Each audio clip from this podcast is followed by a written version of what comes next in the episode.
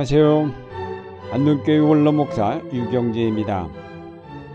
유다는 BC 586년에 나라가 망하면서 많은 사람이 바벨론의 포로가 되어가 50년을 살았습니다. 이 포로 생활은 저들에게 너무나도 긴 고통의 기간이었습니다. 저들은 하나님이 자기들을 영영 잊으신 것이 아닌가 의심이 들었습니다. 그때 하나님께서 저들에게 이사야 예언자를 통하여 저들을 항상 기억하고 계실 뿐 아니라 저들이 새로운 미래를 준비하고 계심을 알려주었습니다. 이것이 바로 이사야서 49장 13절에서 21절까지의 내용입니다. 이스라엘 자손들은 긴 고난의 터널을 지나면서 부르짖었습니다. 여호와께서 나를 버리시며 주께서 나를 잊으셨다. 오늘도 많은 사람이 그들이 만난 생의 고통 가운데서 이렇게 부르짖고 있습니다. 하나님, 왜 내게 이런 시련을 주시나이까? 하나님, 왜 나를 돌아보지 아니하시나이까? 하나님은 나를 잊으셨나이까? 이런 외침에도 하나님께서 응답하지 아니하실 때 우리는 더욱 큰 고통을 맛보게 됩니다. 침묵하시는 하나님을 우리는 이해하기 어렵습니다. 그래서 하나님이 우리를 잊으셨다 혹은 하나님은 주무신다 심지어는 하나님은 죽었다 라고까지 말하게 되었습니다. 이때 우리는 영혼의 캄캄한 밤을 체험하게 됩니다. 이런 경험은 사회적으로 만나는 어두운 밤의 경우에도 마찬가지입니다. 우리는 지난 1년 말할 수 없는 고통과 울분 속에서 지나왔습니다. 새로운 대통령이 취임하여 무언가 달라지리라 기대하였는데 오히려 과거로 회귀한 듯 민주주의는 말살되고 남북 관계는 경색되었으며 국민의 소리는 철저하게 무시되었습니다. 경제적 형편은 조금 더 나아지지 않았고 언론은 정권의 입맛에 맞추어 민중의 아픔을 철저하게 외면하여 왔습니다. 우린 다시 찬바람이 부는 겨울공화국 속으로 내던져졌습니다. 하나님은 우리를 잊으신 것은 아닐까요? 진정한 민주주의의 실현을 갈망하는 우리의 기도를 듣지 못하신 것일까요? 세계를 향하여 눈을 돌려볼 때에도 거기에서 침묵하고 계신 하나님 앞에 많은 사람이 절망에 빠져 있는 모습을 발견하게 됩니다. 핵무기에 대한 점증하는 불안과 해결되지 않은 수많은 분쟁들과 거기에 더하여 천재지변들로 인한 수없는 희생들이 이 세계 역사를 암울하게 만들고 있습니다. 20대 80이라는 균형이 무너진 신자유주의 경제로 신음하고 있는 세계를 하나님은 왜 심판하지 않으시고 그대로 두시는 것일까요? 왜 하나님은 악마의 세력이 떨쳐 일어나 발악을 하도록 그대로 내버려 두시는 것일까요? 그러나 하나님은 우리에게 말씀하십니다. 여인이 어찌 그 젖 먹는 자식을 잊겠으며 자기 태에서 난 아들을 긍휼히 여기지 않겠느냐. 그들은 혹시 잊을지라도 나는 너를 잊지 아니할 것이라. 내가 너를 내 손바닥에 새겼고 너의 성벽이 항상 내 앞에 있느니라. 하나님은 결코 우리를 잊지 않으셨다는 것입니다. 하나님은 주무시거나 졸지도 아니하시며 항상 우리를 기억하고 계시다는 것입니다. 어머니가 젖 먹는 어린 아기를 잊을지언정 하나님은 결코 우리를 잊지 않고 계시다는 것입니다. 하나님과 우리 인간의 관계는 어머니와 자식 관계보다도 더 긴밀한 관계임을 말해줍니다. 우린 이런 관계를 올바로 알지 못하고 있습니다. 이것이 우리의 문제입니다. 그것은 자식이 어버이 심정을 잘 알지 못하고 있는 것과 같다고 하겠습니다. 하나님과 우리의 관계는 정말로 때려야 뗄 수 없는 관계요. 그래서 하나님은 한시도 잊지 않고 우리를 기억하고 계신데 우리는 언제나 하나님을 필요한 때나 찾고 저 멀리 계시는 분이요. 나와는 그렇게 가깝게 계신 분이라고 생각지 않고 있습니다.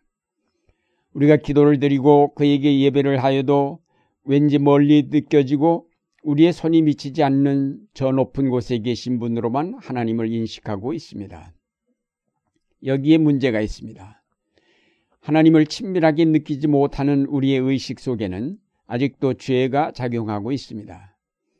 가능하면 그 하나님에게서 멀리 떠나고자 하는 잠재의식이 우리 속에 작용하고 있습니다. 우리의 일상생활을 돌아볼 때에 결국 우리가 하나님을 기억할 때보다는 잊어버리고 살 때가 대부분입니다. 우리가 하나님을 사랑하는 아버지로 인식하면서 가까이 하려 하지 않고 될 수만 있으면 그를 떠나려고 하는 데서 고난은 우리에게 더 크게 느껴지는 것입니다. 결국 하나님은 우리를 그에게서 멀리 떨어지게 만든 죄의 문제를 해결하시고자 예수 그리스도를 십자가에 내어주셨습니다. 하나님은 그의 아들을 아낌없이 주실 만큼 우리를 사랑하셨습니다. 하나님은 그의 모든 것을 바쳐 우리를 자기에게로 이끄십니다. 이는 참으로 놀라운 사랑입니다. 이 세상의 어떤 것으로도 끊을 수 없는 관계입니다. 이런 관계를 올바로 깨닫는 것이 바로 신앙입니다. 고난은 바로 이런 관계를 인식하는 데서부터 풀리기 시작합니다. 하나님을 진정 친밀하게 느끼며 사랑하는 데서부터 고난의 실마리는 풀어지기 시작합니다. 결국 하나님이 우리를 잊으신 것이 아니라 우리가 하나님을 잊어버린 것입니다. 탕자가 돼지 우리에서 굶어 죽게 되어서야 비로소 아버지 집을 생각했던 것처럼 우리는 항상 하나님을 잊고 있다가 고난을 당할 때야 비로소 하나님을 기억하고 그에게 부르짖게 됩니다. 하나님이 우리를 버리신 것이 아니라 우리 스스로가 하나님을 버리고 떠난 것입니다. 우리가 태어나고 그로 말미암아 생명을 받아 누리며 모든 삶을 누릴 수밖에 없는 그 하나님을 우리가 떠남으로 우리의 삶은 메마르고 고달플 수밖에 없습니다. 우리가 하나님을 잊고 아무리 무엇을 먹을까 무엇을 입을까 걱정을 하여도 그 모두가 헛된 수고일 뿐입니다. 이제 우리는 하나님을 다시 기억하여야 하겠습니다. 하나님께로 진정으로 돌아가야 합니다. 분주한 나의 삶에서 돌이켜 조용히 하나님의 역사를 바라봅시다. 우리가 조용히 자신을 돌아보면 하나님이 가만히 계신 것이 아니라 얼마나 놀라운 사랑으로 크게 역사하고 계신가를 보게 될 것입니다. 너무 내 일에만 열중하느라고 우리는 하나님이 일하시는 것을 보지 못하였습니다. 하나님이 잠잠하고 계시다고 느끼는 것은 우리의 소리가 너무 크기 때문입니다. 우리가 눈여겨 그의 역사를 보지 않았고 귀 기울여 그의 말씀을 듣지 않았습니다. 이제 우리에게 고난이 올 때 조용히 하나님 앞에 나아가 그가 우리에게 하시는 말씀을 귀 기울여 들읍시다.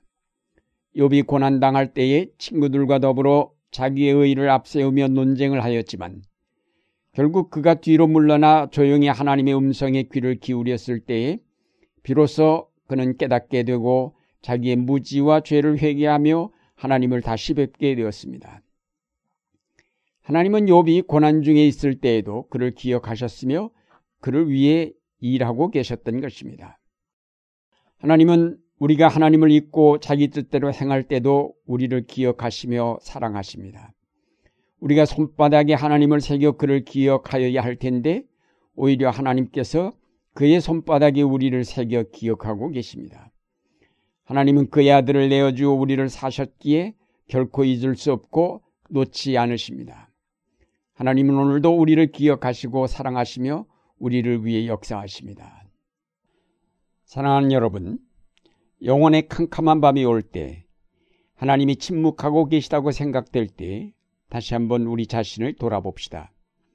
하나님이 우리를 잊으신 것이 아니라 우리가 하나님을 잊은 것이 아닌지 살펴봅시다. 그리고 조용히 하나님께 나아가 그의 사랑과 은총을 기억하며 그가 오늘까지 우리에게 어떻게 행하셨는지를 살펴봅시다. 고난당할 때야말로 다시 하나님께로 돌아가 그를 사랑하여야 할 때입니다. 우리는 하나님을 잊어도 하나님은 결코 우리를 잊지 아니하십니다. 오늘 우리가 만난 고난의 현실은 바로 우리로 더욱 깊이 묵상하며 하나님의 조용한 섭리의 손길을 찾아보게 합니다. 우리는 그때 비로소 하나님께서 여기에 일하고 계시며 더 놀라운 미래를 준비하고 계심을 깨닫게 될 것입니다. 하나님은 주무시지도 아니하고 졸지도 아니하시며 우리를 지키시고 인도하시며 우리를 굳게 세워주시는 분입니다.